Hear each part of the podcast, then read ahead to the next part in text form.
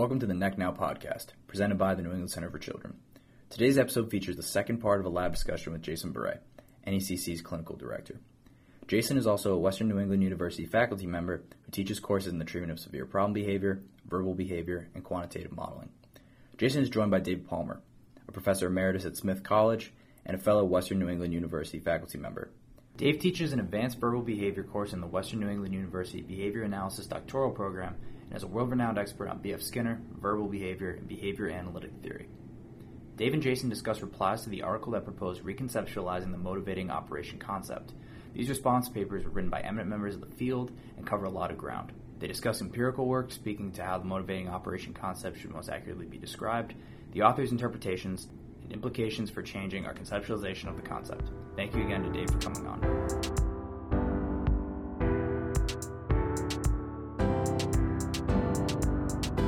This is the uh, Bourret Lab Special Topics discussion. We're a behavior analytic research lab with Western New England University and affiliated with the New England Center for Children. I'm Jason Bourret.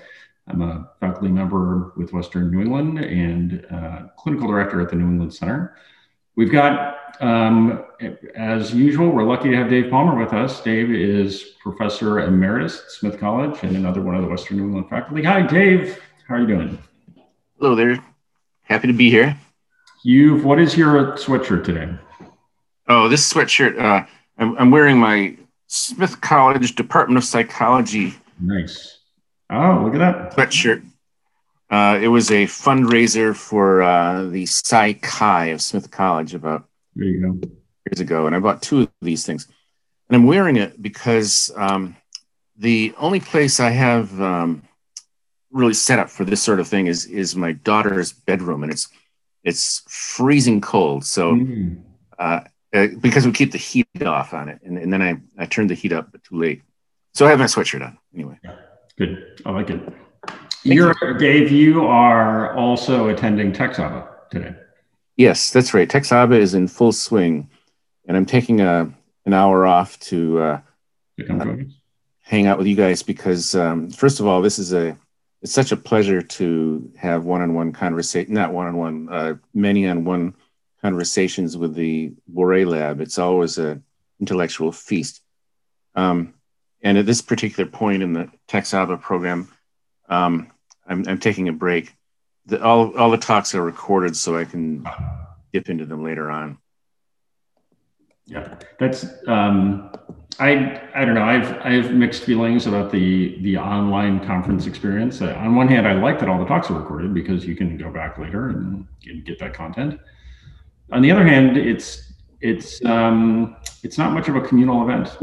You know, it's it you could just at later times go and watch those talks, and it's sort of the same experience. So. That's that's quite right. It, it's it's um it's really not like a an Evo conference. Um, but there are, of course, there are trade-offs. There's no, um, you know, waiting in lines at the airport and getting frisked by TSA people. And uh, you're highlighting different aspects of going to a conference. yes, that's right. That's yeah. right. So, so I, I, really do miss the one-on-one um, conversations around the lobby with with, with people. That, that's a, a major reason that I go to conferences is to is to get these chance uh, conversations going with me. Um, but uh, under the under the conditions, it's it's probably the best we can do. Yeah. Uh, sometime I'll have to tell you the story about how Tim Hackenberg got me detained in the Toronto airport. Gee, I, I, I going through all he did. We're going through customs. He turns around and he goes, "Don't let that guy in." And he and hours later, they let me out of a so. Oh no. That was that was something. That was something. You're um, Dave. Are you are um, you're giving a, a, talk there? I'm sure. Is this the the response class work that you've been? Yeah, it's uh, it's uh, an elaboration of the talk I gave at Western New England um, hmm. at the colloquium um, on response classes and um, how we define stimulus and response classes and what the definition of an operant is. Um, so uh, since, since the Western New England talk, I've had some time to reflect on it. And basically the position is the same, but I, I feel as though I have a I can say it more articulately than I could at that time. We, um, I, I want to talk about some of the the articles that we queued up to to go over today, but we might want to circle. Yeah. And I think um, that was uh, I was I was sort of mulling over your talk as I was going through some of these readings, and so I, I think there are probably some connections there that we can discuss also. Um, the the topic for this week, um, for our last meeting, we discussed the Edwards et al. 2019 um, paper reconceptualizing the, the notion of uh, the motivating operation. And there, there were a series of replies. And so for this week, we read their replies. And so we've got some questions from the students to discuss. Um, I uh, just sort of like off the top, I'll, I'll give a couple of reactions that, that I had. And Dave, obviously, I want to hear what you had to say. Did uh, did people enjoy the the Peter Killeen including a cartoon with his submission paper? I, I find Peter Killeen operates at some higher level of order than I do, anyway, or the rest of us. Um, yeah, uh, I, I wrote down a comment. Uh, it's always a pleasure to read Killeen. Yeah. Eccentric genius in search of something yeah. to be genius about. Yeah. Here he exhorts us to broaden our literary horizons and cites relevant articles. Right. But he's too polite to criticize the target article in detail. Yeah. Um, his paper was, it was like reading, um, uh, you know, a fantasy novel or something. Mm rich in metaphors and yeah. illusions that you have to go to an encyclopedia to, to figure out. Yeah. And, and it's um, the the tone is relatively humble. He includes words like absolutely That was yeah. So I had to Google that because I didn't I didn't know what the hell that was. Yeah, a little a little um, slang to go with the the um, high level thinking for sure. I I also find any um, any idea that I come up with that I think is novel, Peter Killeen had it 30 years ago. So we're mm-hmm. uh, we're all chasing Peter Killeen, but I, I appreciate the tone. I I um I liked uh, the Carbone paper very much. I found I found that to be well written and well thought out. Mm-hmm. There, there were a number of um, students of Jack Michaels who contributed to this, and I think that's apropos. Um, they to to sort of summarize some of the findings from the or the findings that the um, with stipulations the the, um, the theory that was developed in the original paper uh, and then you know Dave and, and everybody correct me if I'm wrong there there are a few major um, areas that the initial authors were trying to explore so one is to um, to speculate that the the action of a motivating operation is um, is mediated through discriminative stimulus control is, is maybe one way to say it. when we when we see the effects of a motivating operation, the thing that they are modulating is the effect of a discriminative stimulus. So an, an EO would strengthen the impact of a discriminative stimulus, and an AO would weaken it. So this this idea that they are they are modulated in that fashion. So as opposed to being uh, a uh, just an independent effect. Uh, so I, so that's um, that's interesting. A number of the authors pointed out that this that is not it's not different from the way that Michael laid it out. So and there were some quotes from the from Michael's 93 paper that in which he says that or, or frames it that way exactly. Um, so so that was a major um, emphasis of the original Edwards paper.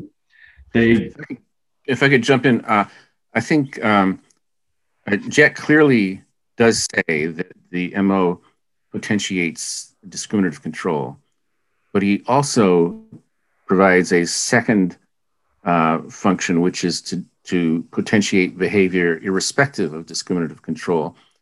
And what um, uh, what, what I'm not entirely clear on is whether Edwards and, and, and company are saying, no, it's only mediated by discriminative control, or that all behavior is under discriminative control. I wasn't really clear which which position they were taking. I I, I read it to be the latter that behave that. Well, did I read it to be? Uh, let's talk about that. So it's I read their position to be motivating operations only act through the effect of discrimination, which which but I didn't I don't know about the other piece. Like I, I it seemed to me like they at least they didn't explicitly make the argument that all behavior must be under discriminatory control. And I the, the problem that you run into there is with the initial instance. So the, the discriminatory control has to come from somewhere. And so there's mm-hmm. You know, we we have to we have the generation behavior and countering it a reinforcer to get that in place. But that's that the um, sometimes in in terms of applying behavior analytic theory and operant theory to accounting for um, currently prevalent response patterns, the there's a there's a challenge in accounting for the initial instance. We we where does it how can that be an outcome of reinforcement? That's something that we've we've run into before. Um, in this notion of how, how the the first occurrence we wouldn't say is under discriminative control, but then what produces it? And I, I think we we address that in a number of ways. One of the ways that we tend to do that is we sometimes the notion of generalization is applied, but that would indicate that the it is it, that's the action of a stimulus. So you've got some antecedent stimulus, and it's it's su- sufficiently similar to a stimulus that's been established as a discriminative stimulus that it's it's occasioning responding. In other cases, the the what we are seeing, we're making a unit of analysis error. So we're looking at, like in the case of somebody um, imitating the word methylphenidate for the first time. It's the the unit of analysis isn't the word, but it's rather at the, the level of the speech sound in the case of an echoic or something like that. So so these this sort of like first response issue is a good one for behavior analysts to spend some time chewing on and coming to grips with and having some some responses to. Um, the there were uh, some of the reviews asked some of these questions explicitly. So um, is it the case that um, well, can we have, let me, let's pose this and Dave, let me know what you think. Can, uh, can there be non-discriminated operants? So can we have an operant class that is not under discriminative control?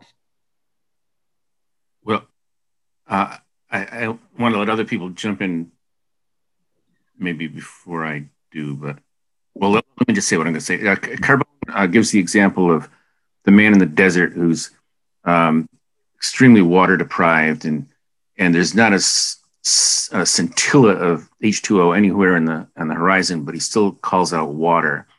Um, and um, you, you, know, and we can think of other uh, examples. You know, your car won't start, and you say "start, damn you." Um, the, the um, uh, magical mands, I guess, would be an example where we might say that there's no discriminative control. Um, I, I was tr- I was trying to th- I was trying to think of examples where there's no discriminative control, and and it it's pretty darn hard. Um, the, one example I thought of was uh, the New Zealand sheep. In in New Zealand, I, I, went to Hobbiton with my daughter back in 2007, and um, where, where, the movie was shot. Um, and it's just rolling green hills for miles, dotted with sheep. And all a sheep has to do to eat is just chew because there's green grass everywhere. There's no differential availability of green grass. It's just ubiquitous. Um, but still, the, the, the, sheep doesn't just chew on, you know, on its leg. It, it chews on the grass. So, so uh, it seems like it's hard to come up with an example of behavior that doesn't have a, uh, you know, a little smidgen of, of control. But but I'm wondering about Carbone's example. I mean, actually, it's from Skinner, but but um, manding for water in the utter absence of any any control. Yeah, I you know it's the you made an excellent point in our last discussion about. Um, the, there can be elements of an experimental procedure for which the the experimenters are not considering there to be discriminative control. Yes. So if you for example, a pigeon in in um, in a operant chamber and you're just running a, a simple schedule of reinforcement, um, an FR1. The, and the pigeon's pecking the key, you have it arranged for multiple schedule. There is no SD and S delta that you have arranged. But the action that the pigeon goes through, the, the movement of pecking the key, only results in reinforcement in that chamber. And it only results in reinforcement in that chamber when the pigeon is in a particular space and oriented in a particular direction. And I have every reason to believe that those uh, the stimuli associated there with with reinforced responding would come to exert discriminative control. Um, so it's it's tricky. The one of the the best that I can come up with is the um, taking a, a, a, verbal behavior lens is um, circumstances in which there is what um, uh, behavior that is emitted that is maintained by the effect it has in a person's own listener repertoire. So mm-hmm. this is like thinking or talking to yourself. And in those circumstances, your listener repertoire is in place and it's it is engaged by the, the verbal stimuli that you produce. And that there that um, the occurrence of that, um, I, I can't think of any stimuli that are differentially associated with your the availability of your listener repertoire, if that makes sense. Mm-hmm. It seems to me like that's something that is always available, but it's only uh, the behavior changes as a function of, I think, independently, at least unless I'm missing something, motivating operations. So, mm-hmm. so when you're in the desert, you might, I, I can imagine that you might talk to yourself. So the, the mm-hmm. Strength of the EO would evoke problem solving and you're, you're, you're coming through every scenario. How can I get water? Maybe if I dig down far enough or mm-hmm. I break open that rock, or what if I cut open that cactus and it's evoking all of this problem solving in you. Mm-hmm. Um, but that response is that's like different. I think that's a different response class than than being at a restaurant and there's a waiter there and you turn to the waiter and you say, "I'd like a glass of water." Mm-hmm. You know, so. But it, but in that way, at least with it, and I don't know how other people feel about it, but it, it seems to me like that that sort of uh, operant thinking, it, would be uh, an example of something that would not be under differential discriminative control, but would be affected by motivating operations. Jason, I also thought about self talk um, when you posed the question about any behavior that might occur in the presence of an establishing operation, but without any discrete um, discriminative stimuli. I guess the only counterexample, or maybe not counterexample, is I'm thinking about the difference in what I talk to myself about when I go grocery shopping, if I remember to bring a list versus if I don't. So, yeah. if I don't bring a list, every time I move into a different part of the grocery store, I'm talking to myself and usually just repeating the same things over and over again. But if I do have a list, I I sometimes will like put in headphones and listen to music while I'm shopping or am kind mm-hmm. of just absentmindedly walking through the store because there is an alternative set of stimuli that are occasioning picking stuff up and putting them in the cart. No. Um, but that's not to say that, well, I don't know. I guess the content of our own self talk or the the I, I hesitate to say topography because it's so abstract but the the content of what we talk to ourselves about is likely impacted by nonverbal discriminative stimuli that we encounter. Mm. Well, but let's, Chelsea, I, I, think that's an excellent example. Let's drill down a little bit. The, um, and we can apply this in support of, of um, hanging on to the transitive condition establishing operation concept, I think. Um, the, I would think about that as the um, the stimuli that you were producing as you were talking to yourself are established as reinforcing when you don't have your list. You don't have your note you don't have your phone whatever. And that that is what establishes the production of those stimuli as reinforcing and it evokes your your um, self echoic that's happening that, that repetitive responding um, you know or in in a way we we i think you could consider that to be maybe a self-mand in that there's a there's a characteristic outcome ultimately for your listener repertoire there that that it, it would be maintained by you getting those items fundamentally and the, the repeated saying of the name ultimately results in you picking up the thing, right? So, so it seems to me like there's an, there's an EO interpretation of that also. And it, it's not the case that just because whether or not you have your phone does not um, signal the, the availability or lack thereof of a listener repertoire for the verbal respondent, right? This reminds me in some ways of Sarah Lachaco's example with hmm. um, hand clapping, whereby you know there is no differential context in which your hands are more likely to be there or produce this clapping sound, yeah. and that might be tied more closely to MOs for the production of that kind of auditory or even uh, what um, I'm thinking of perceptual, but that's not what I'm trying to say. Proprioceptive stimulation could function as a reinforcer there as well in ways that are not tied to discriminative stimuli. Do we think that is an example? I do. Yeah. Yep. And, and, and the other, just to lay it out there quickly, the, another major contention of the, the initial Edwards paper was the, the dismissal of all of the conditioned motivating operation concepts.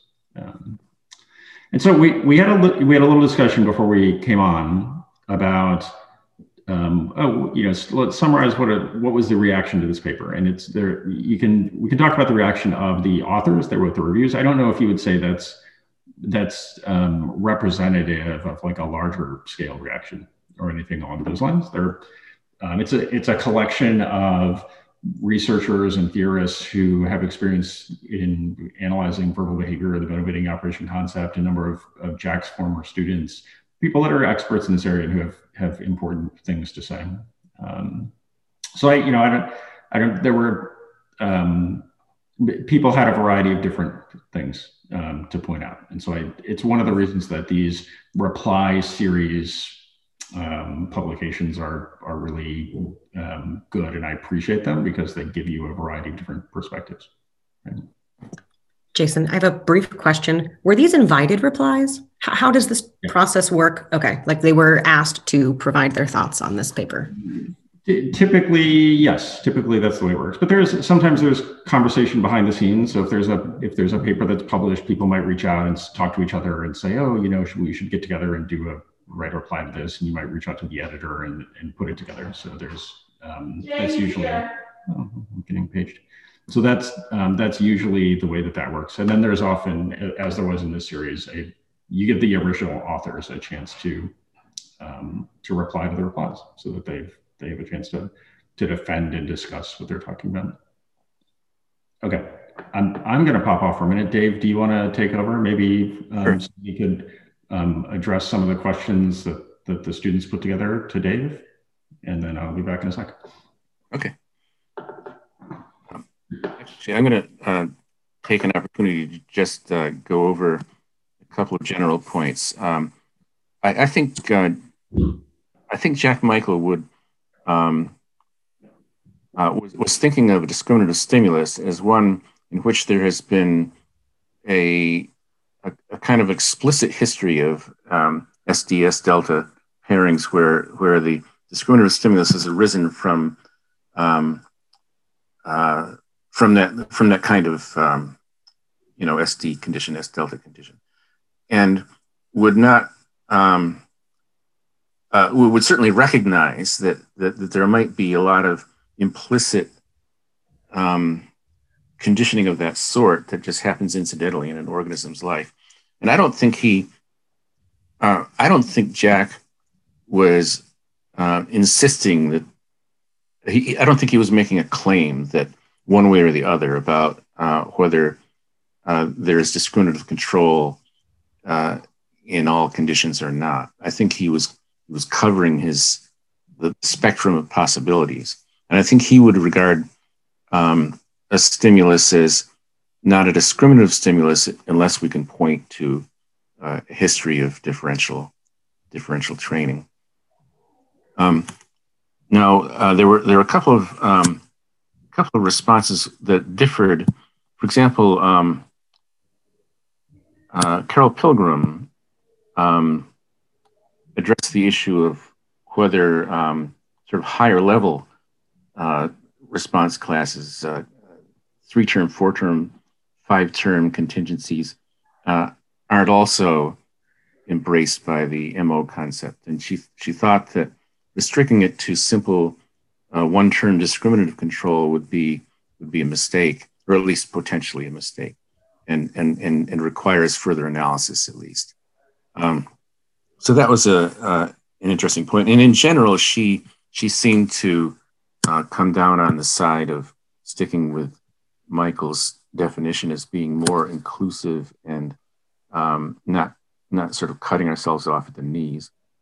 Um, I thought um, Caio Miguel's response was extremely complete.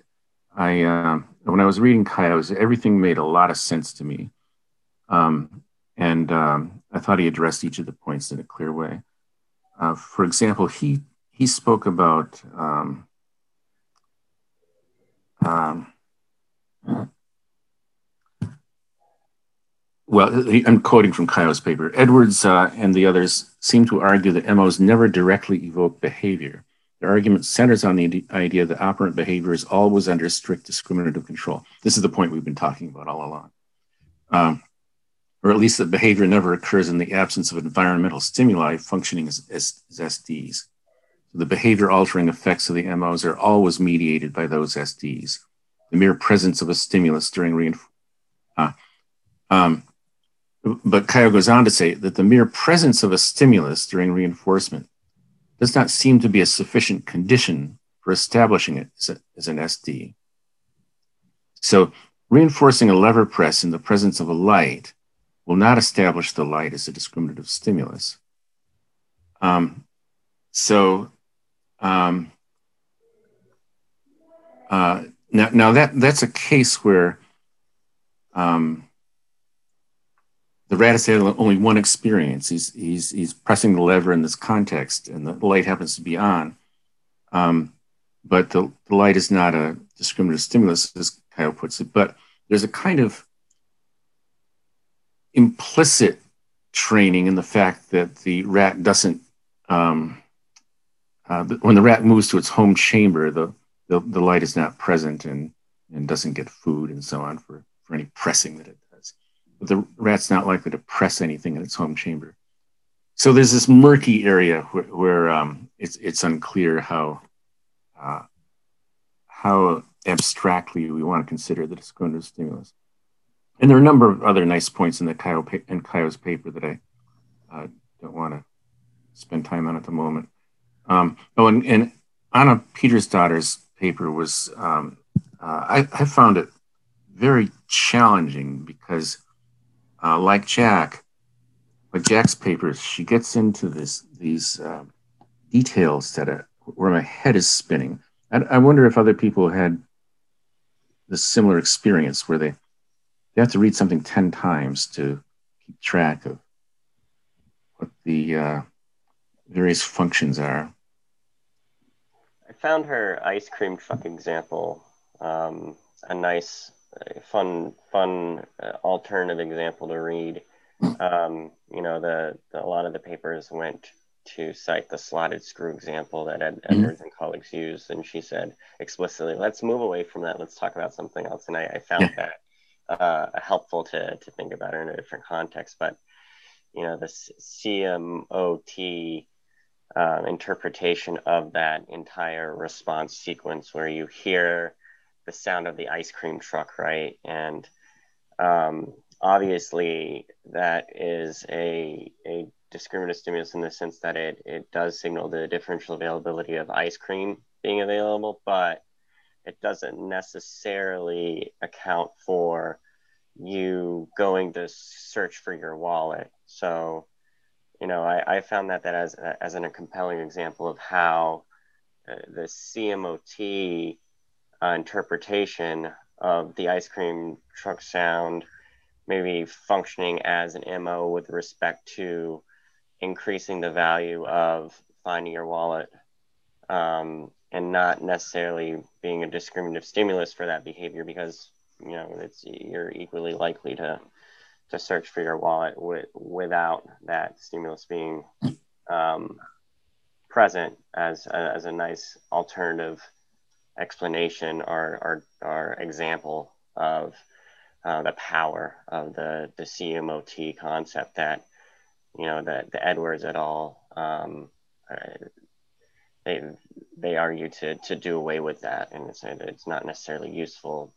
Um, and I think they get into to you know trying to to break that down as a condi- conditional discrimination um, instead of of um, they the CMOT, which you know Petursdottir's ex- is example I, I find just more compelling in terms of the, the concept of the CMOT and its utility.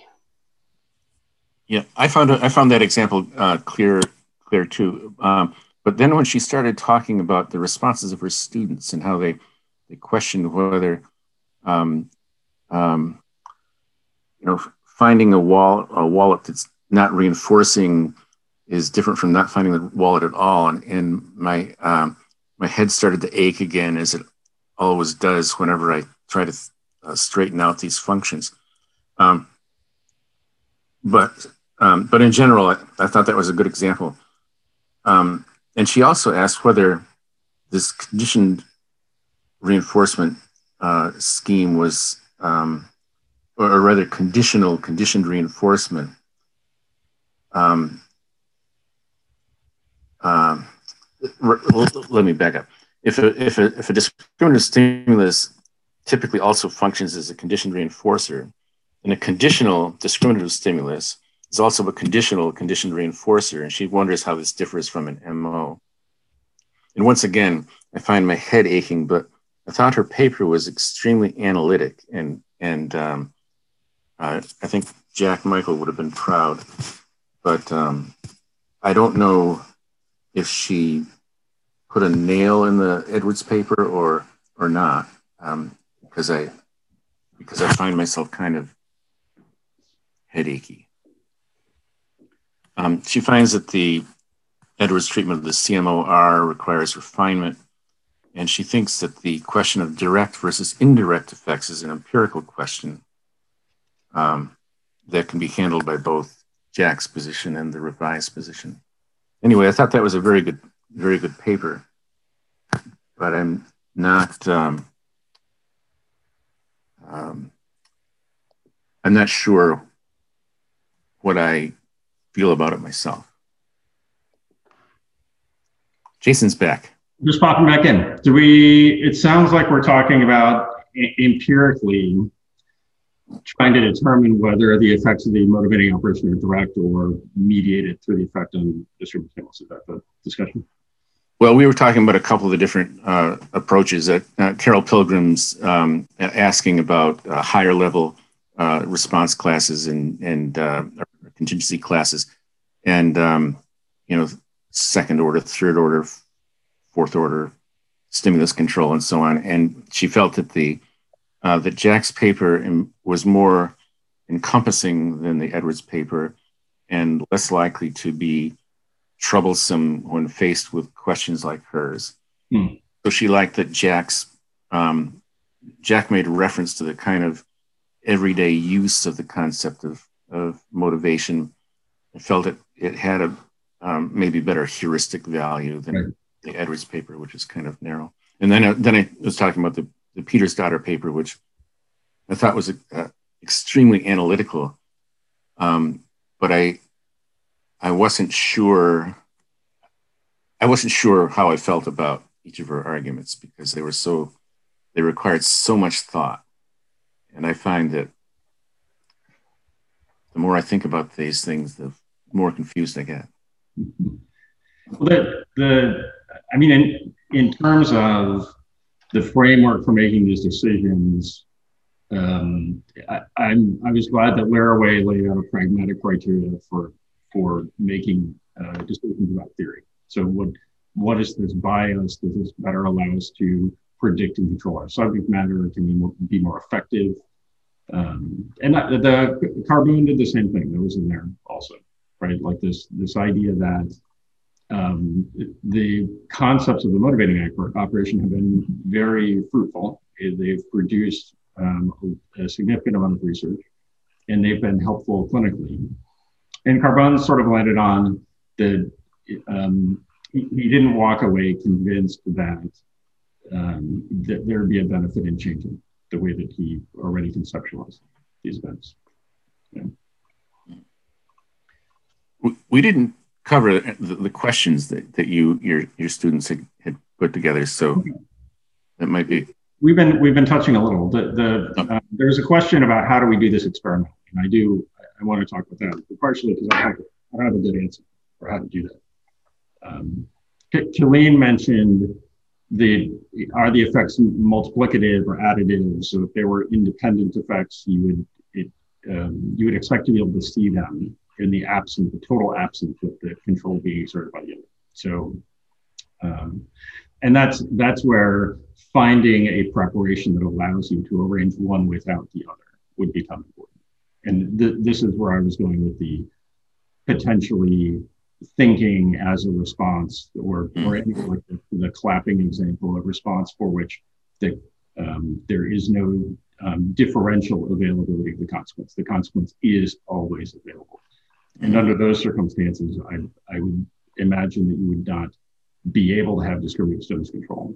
Uh, and, and therein, any changes that were an outcome of antecedent manipulations would have to be motivating operation effects independently.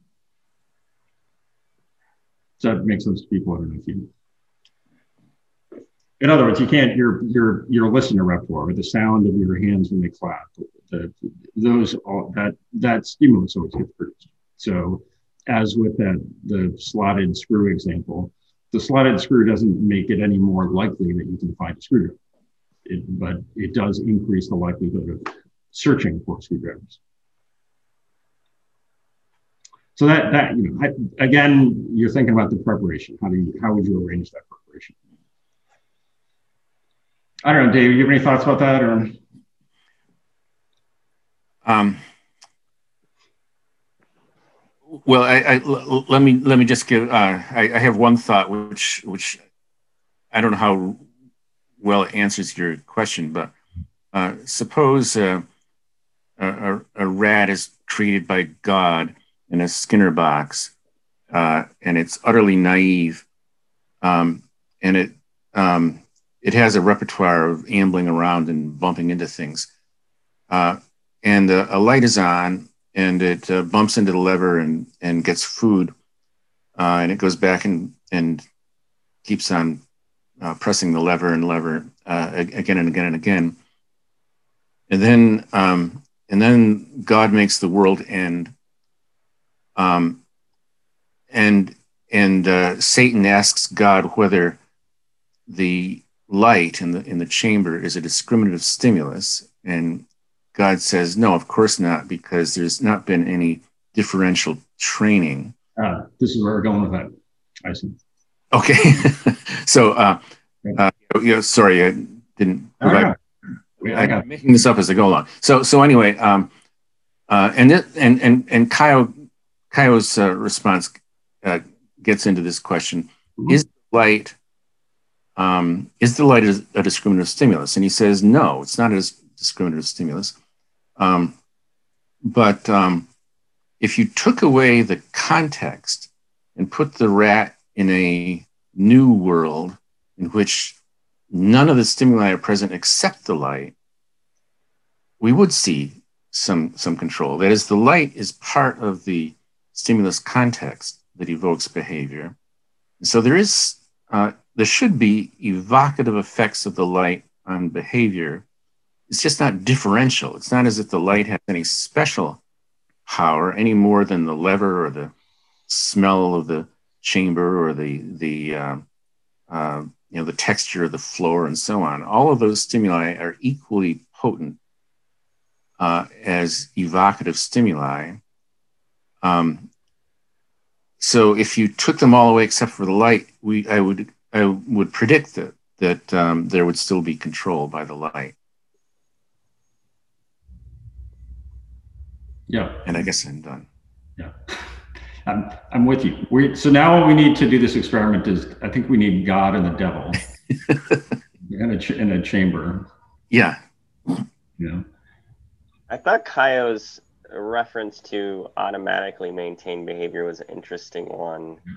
in in the sense that you know typically you don't you see that that behavior occur in in an individual regardless of the the stimulus context they're in right mm-hmm. so perhaps there's a way um, to manipulate the the eo and this gets tricky with automatically maintained behavior because you don't have access to it you know but perhaps with a, response restriction or to prevent the response from occurring for a period of time you're able to experimentally demonstrate um, that in some way.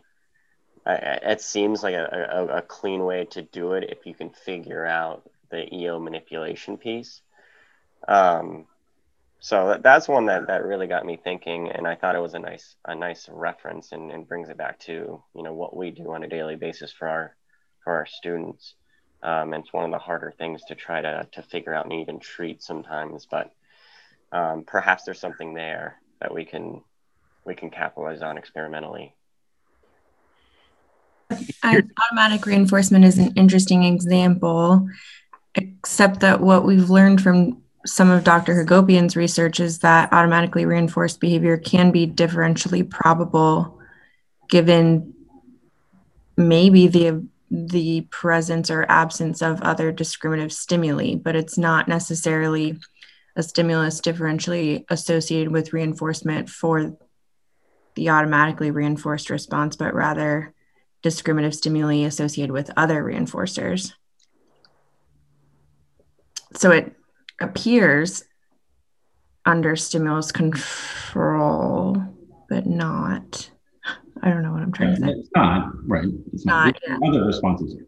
Right. The other responses are. And it, there maybe one trick here is to try to figure out a preparation that would let you um, establish an automatically produced stimulus as reinforcement.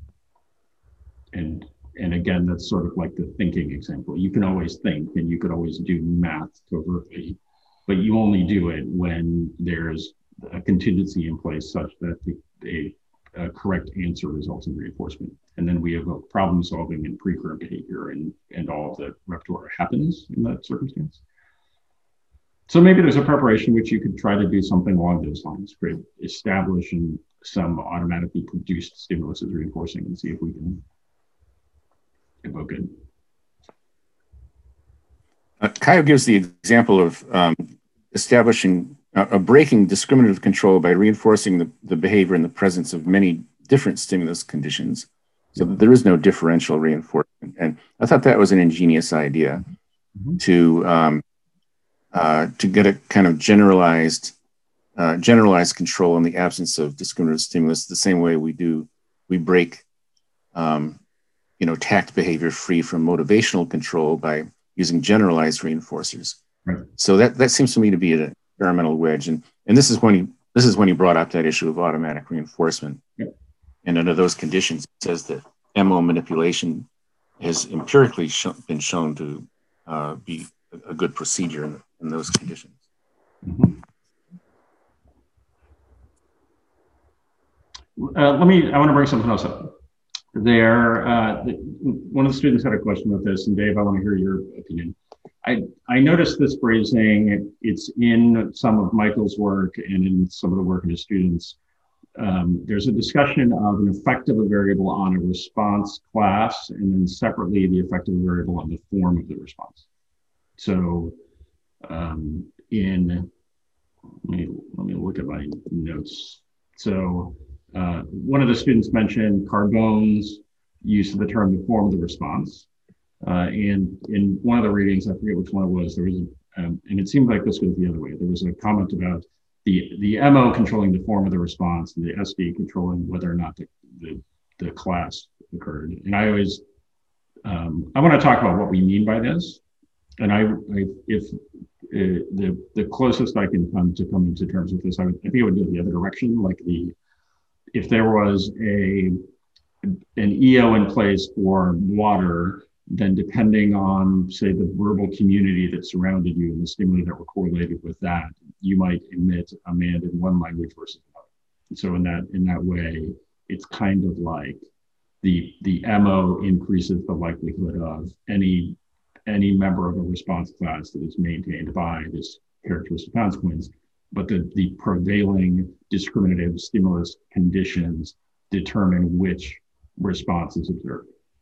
Does that sort of make sense, Dave? So that, but here's here's where I want to I want to see if I can get some clarity. The when I say response, typically I mean functional response class. Normally that's what I'm thinking when I say response. But sometimes when I say response, in other circumstances, I mean a response topography. And in, in the way that our um, analytical approach is applied, uh, all of the categorization fundamentally, ultimately is functional. So it's with regard to controlling variables. So, it, so it, it, it might happen to be the case that asking the the demand for water in Spanish is topographically distinct from the demand for water in English, but that's that's like a, um, just a, an accident of history that it turned out to be that way, um, and it could be reversed or switched or changed or whatever. The the reason, the way in which we would distinguish those response those responses functionally from each other is based on the differential uh, controlling discriminative stimuli. So we might say we have two different discriminated operant classes in that case. So, so Dave, how do you? I'm, I'm sure you've run into that the, this this discussion of a one variable controlling is the the way that the phrasing happens is, and maybe I'm reading it wrong, is sort of like the the it increases the likelihood of members of a response class, and then some other variable is controlling the form of a response. You, how do you make sense of that? Well, uh, uh, not coincidentally, uh, I this is this is what I've been talking about in my in my um, my TxABA paper. Um, I, am suggesting that we drop the terminology of response class. The whole thing. Uh, no, no, not not the whole thing. Uh, to uh, as applied to um, functional equivalent, um, you know, operations. So, um, and we replace it with topographic and functional, um, topography and function together. And we have a second concept of motivational class that embraces all of the things that are functionally equivalent, but not but topographically different. The point being that they don't that members of this larger motivational class don't co-vary. They when you extinguish one of them, you don't extinguish the others. Right. And when you reinforce one, you don't reinforce the others. Uh, whereas the, the, motivational variable, they all rise and fall together, um, but they can be differentiated yep. at the topographic level according to um, contingencies of reinforcement. So, so I'm, I'm arguing that we risk, and of course, nobody's going to listen to this, but but my, my argument would be that we should we should we should call a response class um, uh, the uh, we should we should define it in terms of rising and falling together with contingencies of reinforcement uh, and and uh, I'm suggesting that that the topography is the physiological mechanism by which responses rise and fall together. So um, as long as the responses have topographic elements in common, then a response, um, a topographic response class will be anything that includes some subset of these common elements, provided that it, you know, operates the lever or, or gets yeah. the lever or whatever. Yeah. Uh, so, um, so, so a motivational variable, though, can embrace a whole bunch of different topographies. We just don't expect the elements within that class to, to vary together with, ex, with the, the classic example would be extinction. When you extinguish, um, when you extinguish asking for water, it doesn't extinguish going to the sink yourself. Yeah. So, so let's let's flesh this out a little bit um, so that you don't um, freak out any radical behaviorists with your um, heretical. It, it's too late for that. Well, um, so it, it, uh, it, on one hand, you've got what you're talking about as a, a motivational class, or I'm, I'm, not up to speed with the phrasing yet. There, it, there's a sense in which, given well, given an EO, um, and the prevailing stimulus circumstances, we we observe some response topography. Yeah. And then we, if we put that on extinction, then we might observe another one. And we put mm-hmm. that on extinction, we might observe another one. So there's there's research right. on on hierarchies of behavior and these sorts of outcomes that, yeah. that make that.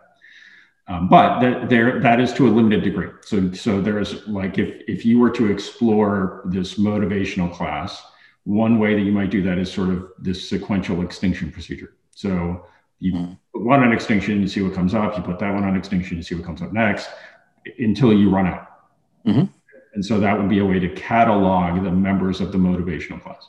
Right. Right. Good. And, that, and that's and that's distinct from other other response topographies that are not members of that motivational class that don't they, they aren't they don't show up when we do the repeated extinction procedure. Right. So there's I think right. I think we want a name for that type of that class of responding.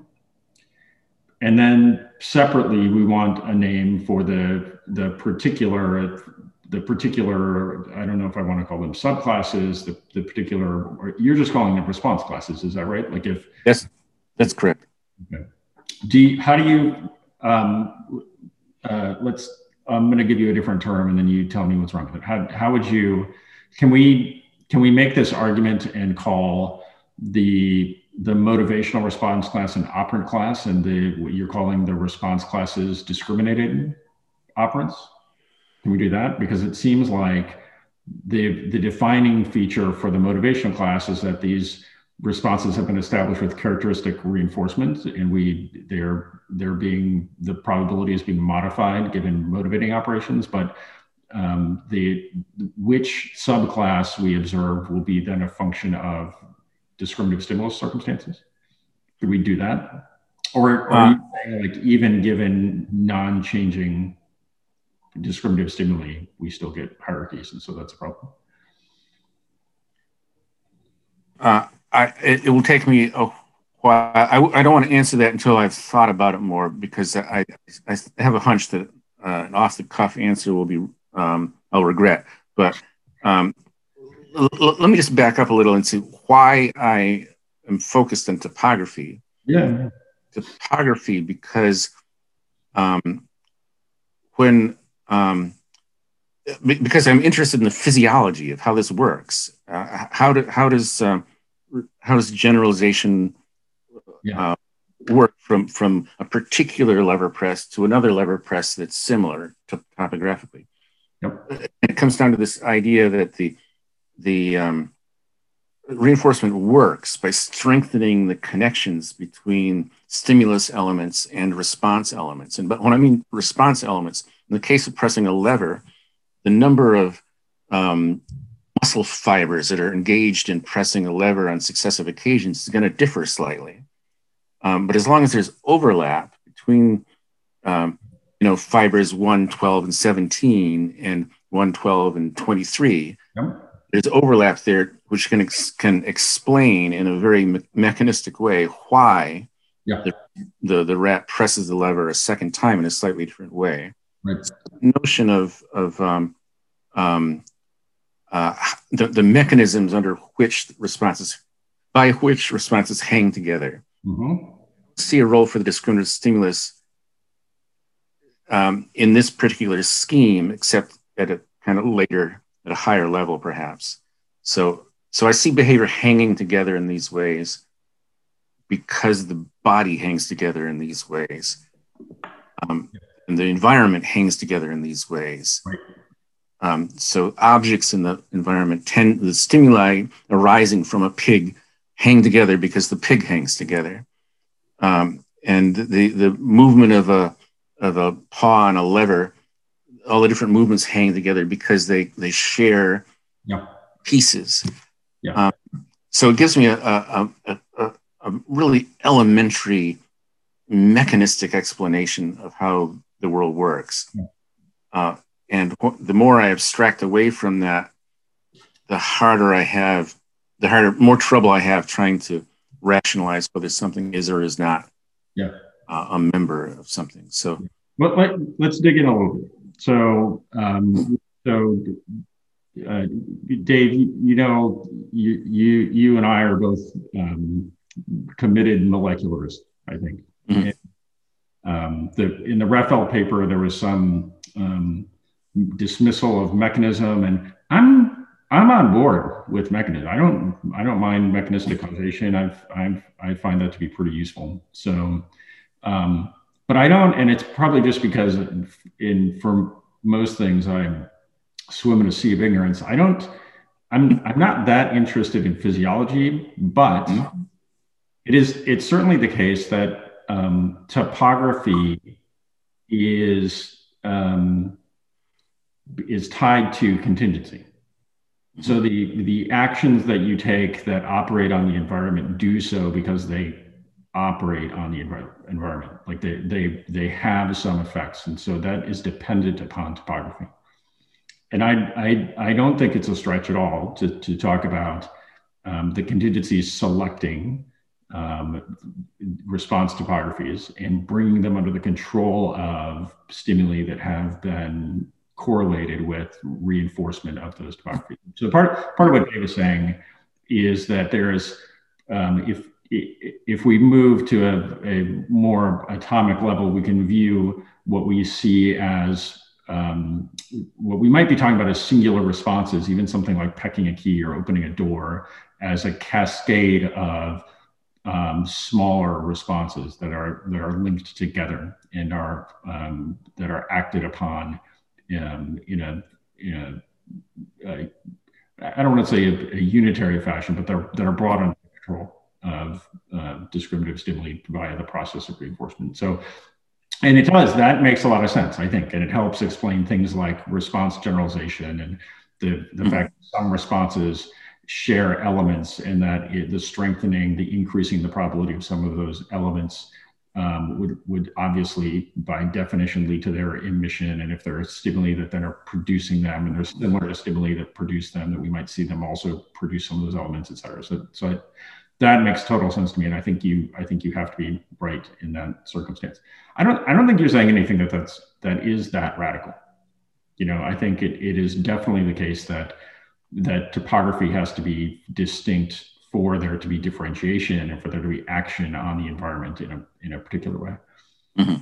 And I think we can I think we can tie that pretty easily to the concept of discriminated operants. So that mm-hmm. if I'm if I'm standing right in front of a door by myself and and I just turn the handle, if somebody's you know in front of me and I'm holding stuff or whatever, I would say, "Oh, can you get the door?" And there are different.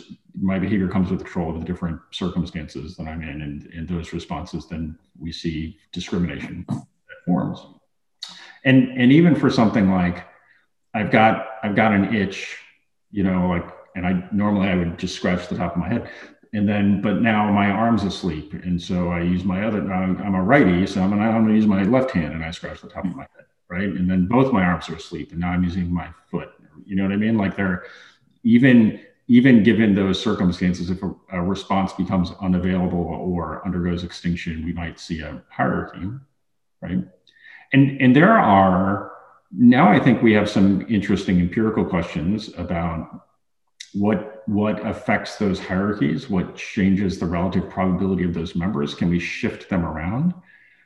Um, it's an analogy that I, I often give to people that have done clinical work in treating severe problem behavior is that the, the, the most useful outcome of conducting a functional analysis is that it, it provides you with the, the stimuli necessary, the information necessary to allow you to um, uh, modify the the I'm going to try to use sort of the motivational class. Normally, I would talk about modifying the response class. The, you change the relative likelihood of one topography versus another using differential reinforcement. So, and and you're also establishing verbal behavior. So, if you're dealing with a, a, a child that is diagnosed with autism who's in who's aggressive or self-injurious, that behavior has a consequence and it gets picked up by ontogenic contingencies.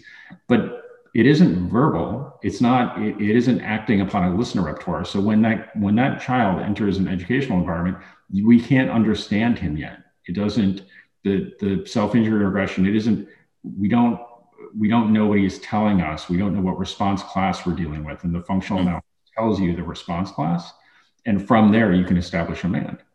And that now that child, you've you've established in that child's repertoire a response that is verbal, that acts upon the verbal community, and that listeners then can appropriately respond to.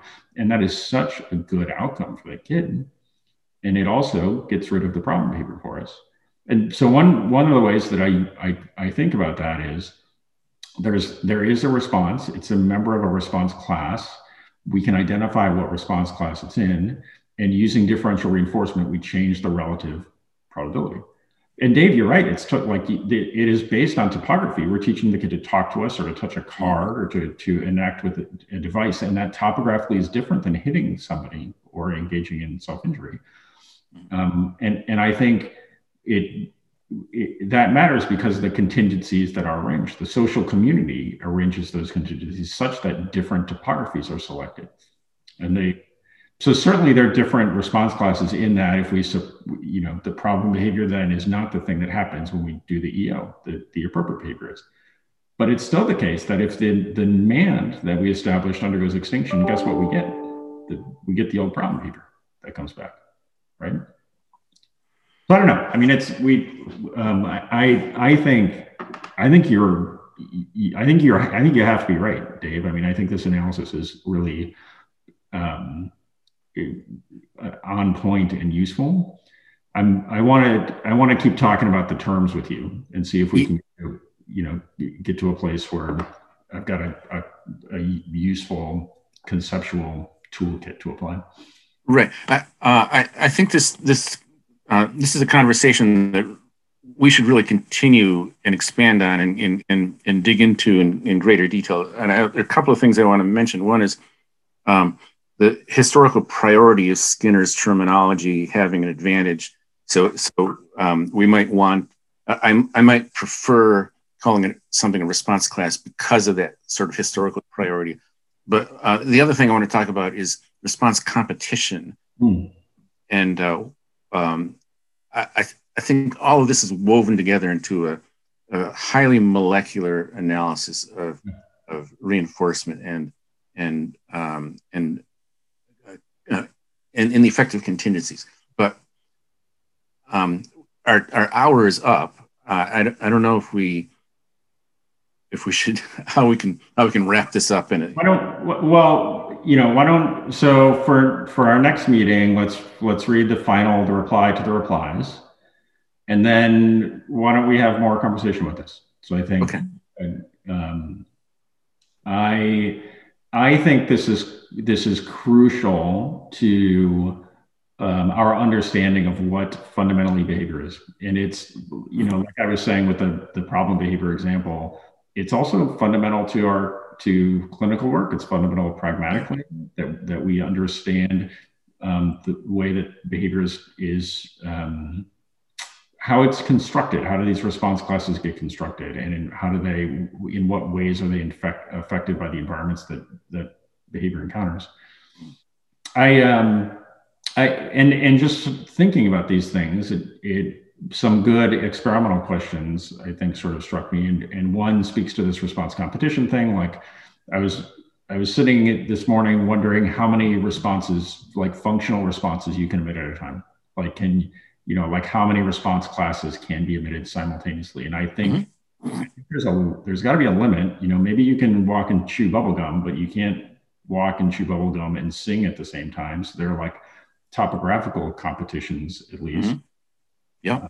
And I, I think that's that's an interesting phenomenon. And the, the idea that the the the occurrence of some responses might in um, I don't know. Is there a physiological mechanism that if that suppresses others? I'm, I'd love to get into that a little bit. Um, so I think we have there's a lot that we can talk about, and and also can we develop an experimental preparation that that allows us insight into these motivational classes? Certainly, there's the repeated extinction procedure, but I, I think there are probably other methods that we could try to with, and then play around with experimentally the manipulation of variables that would allow us to, to change the relative probability of those um, members of that motivational class. Think about it that way. We, um, a couple, uh, I want to get to just a couple, we'll do this pretty fast. So um, we had student questions about mediational causation. So this like um, y is a function of x, and then y is a function of mediational variable, and then x. And so that's this is just the idea that um, an, an independent variable is effective through its effects on something else. If that, if that sort of makes sense. Like this doesn't directly affect, but it affects something else. So, so one way to think about that is like um, Julie Stein's dissertation in establishing remembering. And she's she's arranged a multiple baseline wherein the, the most par parsimonious interpretation is that the, the participants are visually imagining or they're visualizing stimuli that they have seen in the past. And they didn't do that before the training procedures that she put in place, and they, they do it after. And so that in, in a way that the training procedures, the thing that she did resulted in them, them naming items that they saw previously right so there's the there's the thing she did the independent variable manipulation there's the outcome the, I think the most parsimonious interpretation is that that that terminal response, the naming of the items, is is directly under the control of the stimuli that are being visualized. So it's there's it's mediational causation in that sense that it's not her naming is not directly caused by the initial training, but the training acts through the generation of the covert stimuli that that then occasion the subsequent responding. So there's that's a a way in which we can think about mediational causation. Are these necessary terms uh, in an analysis of, of human behavior? The, the notion of mediational causation? Yeah, or I guess I struggled um, in part with the the use of this term being, or I found it to be used in a variety of contexts. Do we all agree as to what these terms mean when we talk about them in analyzing behavior? I mean, I, I think there's there's consensus on what mediation is and what that what that means. Um, that there's it's it is it's common to cognitive psychology. So so th- this is elementary, but if it, sometimes people will talk about um, behavioral psychology as SR psychology, stimulus response psychology, and then you have a, a so like in cognitive psychology, an SOR, so stimulus organism response. And there's the addition of putatively mediational uh, organismic variables. Now that the, we have some concerns there if if they aren't um, part of a, a functional controlling process. So if if you're going to speculate that there are organismic variables that are that are at some level of analysis that we can't observe or manipulate then it doesn't add anything to the functional analysis. All you know is you did the thing and you got the behavioral outcome and the, the o part doesn't add anything to what we've learned. Now what's different about julie's study is when we speculate about visualizing things well we all have that experience. So that that i don't think is is um, dangerous speculation. When you start speculating about um, like uh, processing models or visuospatial sketchpads, or there, there are these analogies that are um, that I, I can't create in my own experience. They aren't experiential. It's not it's not something that is is um, observable at all. Well, then I think we we want to. I think we have some concerns about including those in our theory that they might just not exist. You know, I think it's uh, worth emphasizing the difference between experimentally analyzing something and understanding something. That is, um, it, uh, uh, a mediating event.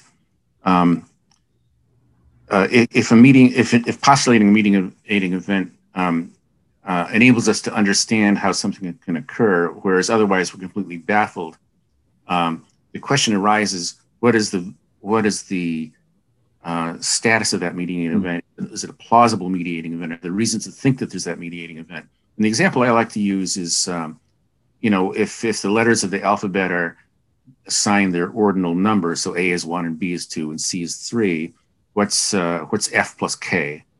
Well, uh, people answer this. Um, uh, Josh has been in my class answering. I I, I don't uh, remember. Let's see, F is six and K is uh, eleven, so seventeen. Um, so so people can do this in their heads, but you see them twitching their fingers, keeping track of the uh, ordinal position of the letters in the alphabet and so on. And it all becomes trivial if you assume that people are engaging in these uh, counting behaviors A, B, C, D, E, F. F is six. Um, but it becomes utterly mysterious if you don't postulate the mediating events. We have no explanation for it if we just look at overt behavior because the question has never been asked before. It's a novel question, uh, and yet the answer occurs. Right. So we're either left with no explanation or we're left with a mediating explanation that we can't prove, but for which there's plenty of plausible, that is, the ingredients of our mediating explanation are themselves plausible. We know that people have learned the alphabet. We know that they've learned how to count. We know that they know how to count the nth letter or the nth item in an array and so on. So putting all those together, along with the latency of the response and you know differences about whether they're using the Italian alphabet or the English alphabet, that is, there are all sorts of correlated bits of evidence that make it a very plausible mm-hmm. explanation. But if we don't impute those mediating events, we have no explanation whatsoever. Both of you referenced co- covert uh, stimulus production there. Is this the particular camp in which talking about mediational variables is is relevant or mostly uh, helpful, or do we use it to discuss other things we can overtly yeah, you, uh, see and broader. measure? You can go broader. I, I want to. Okay. Okay. And, and to Dave's point, you can also replicate that yourself. Mm-hmm. You can, you know, you can do the experiment, and it's yeah. it's it's not like in terms of scientific knowledge you didn't do every experiment. You read an article in which somebody told you that they did an experiment and they saw a particular outcome, right? And it, mm-hmm. it's not. We don't have a problem with that, and we also shouldn't have a problem with someone saying, "Oh, this is how I figured out what a plus k equals. I did this," and then you, "Oh, that's interesting," and then you can try to replicate that yourself, or you can teach other people to do it and see if they're able to come to the same conclusion. Mm-hmm. You know, so so fundamentally, it's you know, it's it's okay for there to be um, verbal descriptions of functional relations that we respond to. That's that's okay. We we science is self-correcting through replication, so that's fine. And it's part of being a radical behaviorist that we we um, open up to our inquiry private events and covert events. We don't shy away from them. So so it's you know mediational causation is fine. The thing you want to avoid is the adoption of explanatory fictions. So it's one thing to, to do what Dave did and to talk about um, uh, the, the sort of responding and um, control exerted by covert stimuli that, that would be at play in answering that question. It's another thing to say, oh, that's because of somebody's alphabetical and counting matrix, or like yes. we postulate some internal device that does that for you. And we say, oh, what do we, what do you study? I study counting and alphabetical mechanisms, right? Mm-hmm. So, so the, the difference there is that you're you're treating that like a, a reified hypothetical construct, and mm-hmm. that's um, a rabbit hole that we probably don't want to go down. All right, I'm gonna I'm gonna wrap us for today. Right? Good. All right.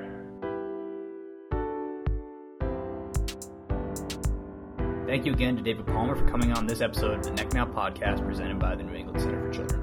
Check back for more lab discussion with Jason Bourret, as well as interviews from those within the nonprofit and autism.